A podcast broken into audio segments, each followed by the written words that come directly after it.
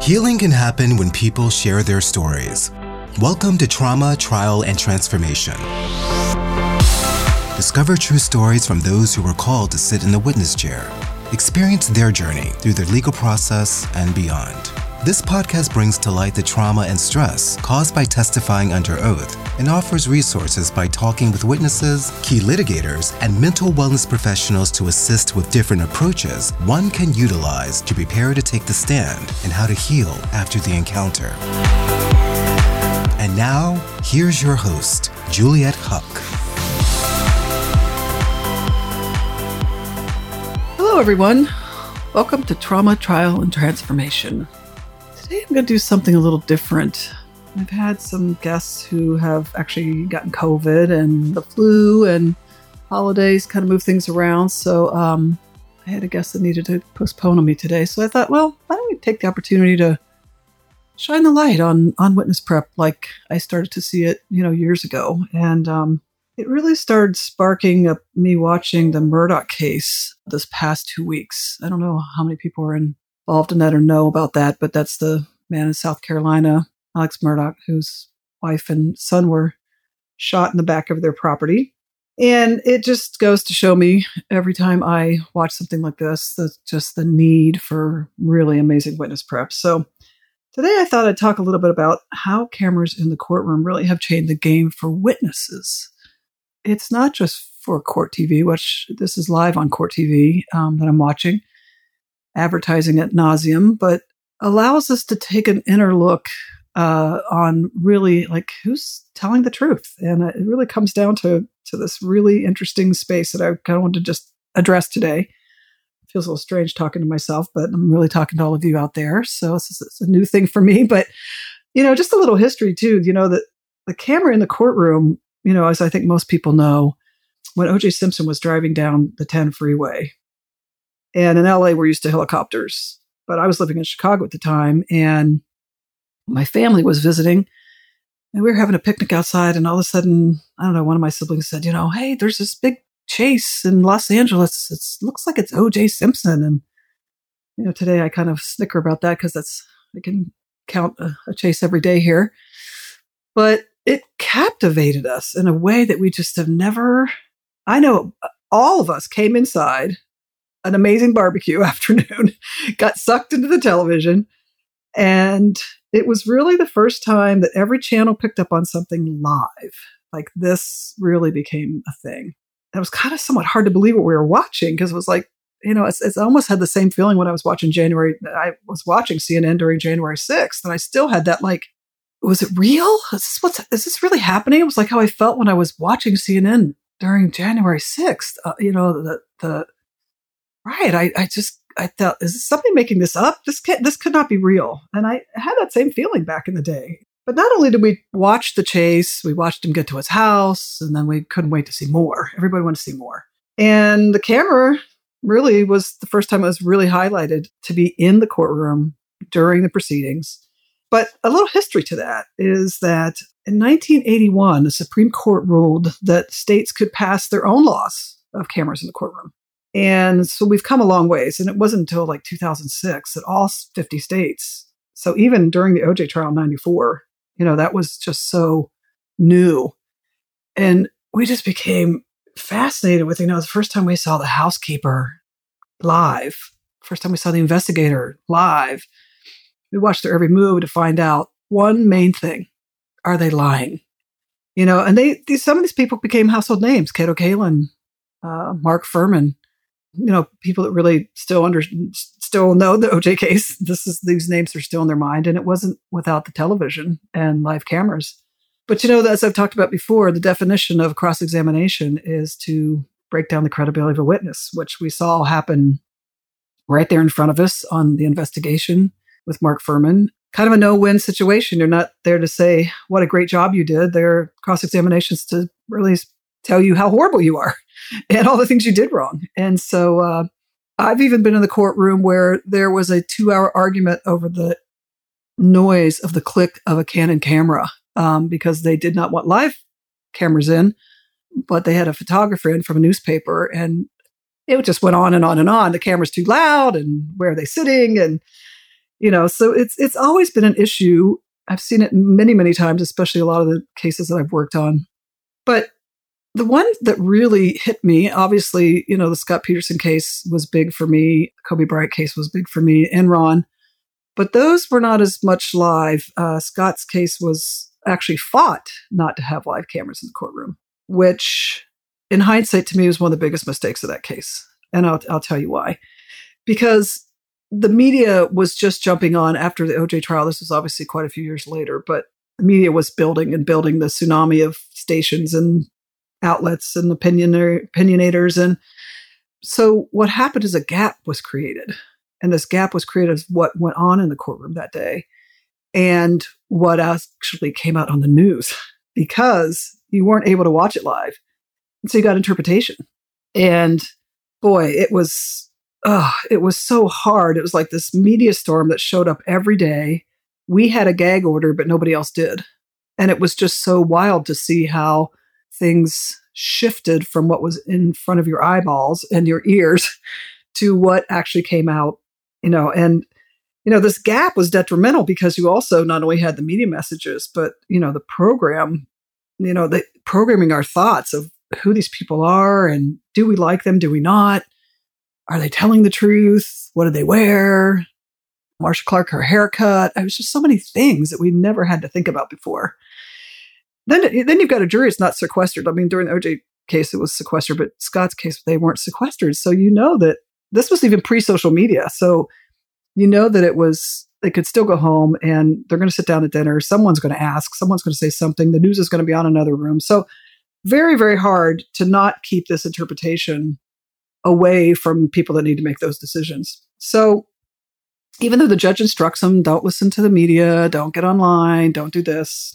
Really? Like, do we really think that's not going to happen? I know I would have a very difficult time myself, but you know, in today's social media, then as as the tsunami of that's built, um, it's impossible, I would think, for a jury who's not sequestered to get some kind of information. And I, I've been thinking about this during the Murdaugh trial because I try to get away from news and I can't seem to get away from news sometimes because it's it's somewhere. It's always somewhere.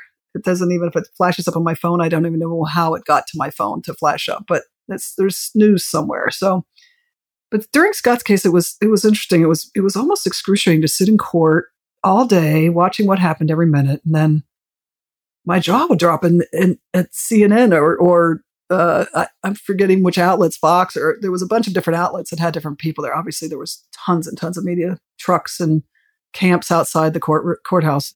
I had an experience where I was in the restroom and I came out of the stall and I had a very popular media news story anchor at the sink next to me and had a very famous lawyer on the other side, on the other sink to me. So I am now bookended by two very high-powered media profile women.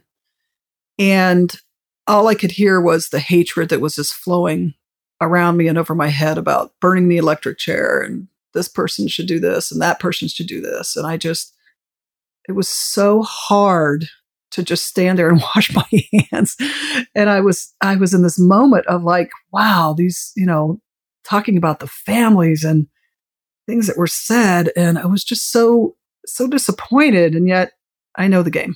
So that's what was hard. But that the next morning, you know, we would go home and we would, you know, or I shouldn't say home. I was in the hotel and be working all night long and watching what happened. And then all of a sudden you're like, wow, that's not at all what happened in the courtroom that day. So this is where it's a double-edged sword for the cameras, honestly. But I mean, I even experienced to the point where we came into the cafe in the basement of the courthouse and um, a woman who was, who was very prominent today, wasn't at the time, got her fifteen minutes because everything that came out of her mouth was not true. It wasn't the way it was in that day. And she even came and apologized to our trial team. And I, I just, she said it was her fifteen minutes. She got her fifteen minutes. And so, you know, those, those things stuck with me. And I, it's really hard, you know, as Andy Warhol always says, everybody wants their fifteen minutes. It's one of his famous quotes, by one of my favorite artists. But at what cost are we doing this to other people?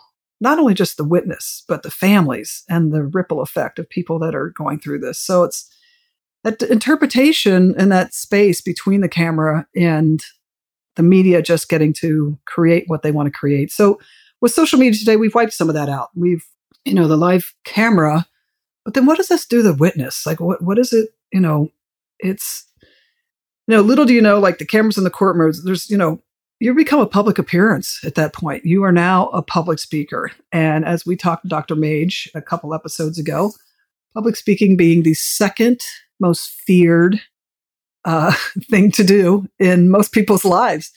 And now you're put on the stand in a public setting on national T V. If not national T V, it would be internet news live.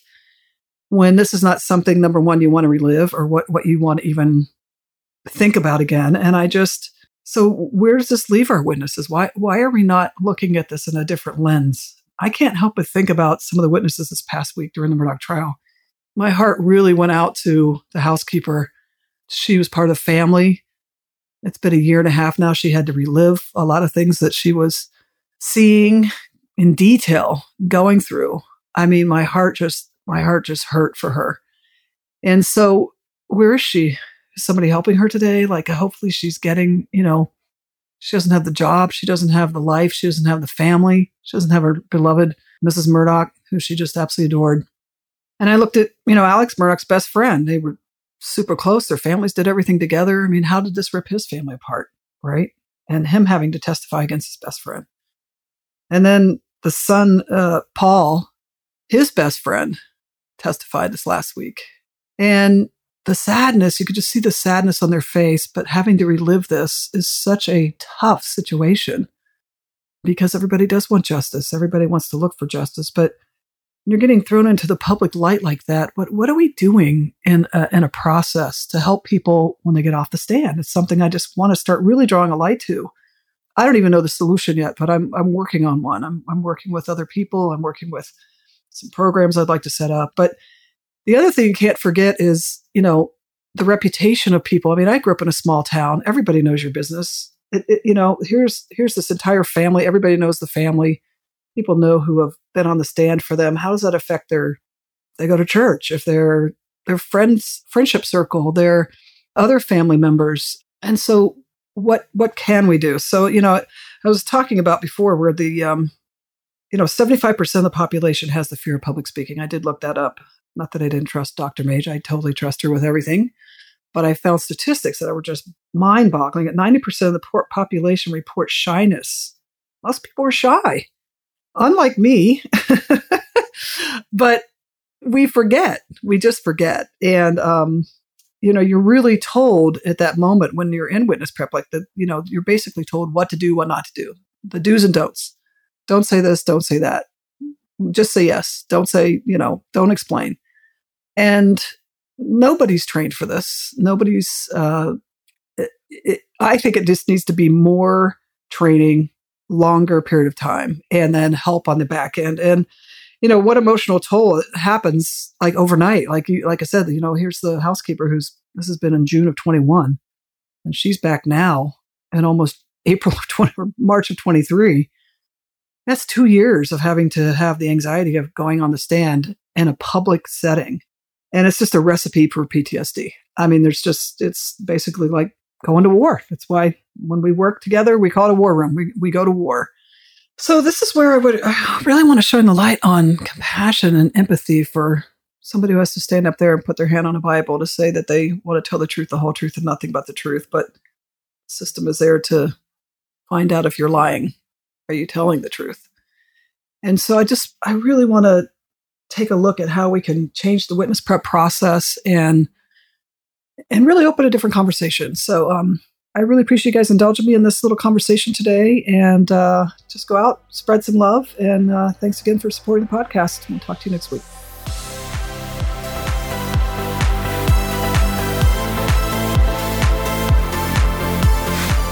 Thanks for listening to Trauma, Trial, and Transformation. If you want to share your experience as a witness, please forward your information to info at juliet huck dot com. For more information on Juliet's thirty-year career in the courtroom, visit us at juliet huck dot com. marcia clark dot com. There you can find your books, The Equation of Persuasion, and fifty Ways to Get Your Way, available on Amazon. Remember to follow and subscribe to Trauma, Trial, and Transformation wherever you listen to podcasts. The content, opinions, and information shared by the hosts and guests on this podcast are not to be considered professional legal advice or therapeutic counseling. If you need assistance, consult with a licensed attorney or therapist if you are appearing as a witness, experiencing emotional trauma, or are involved in any sensitive legal matters. The views expressed by guests are their own, and their appearance on the program does not imply an endorsement of them or any entity they represent. Thank you.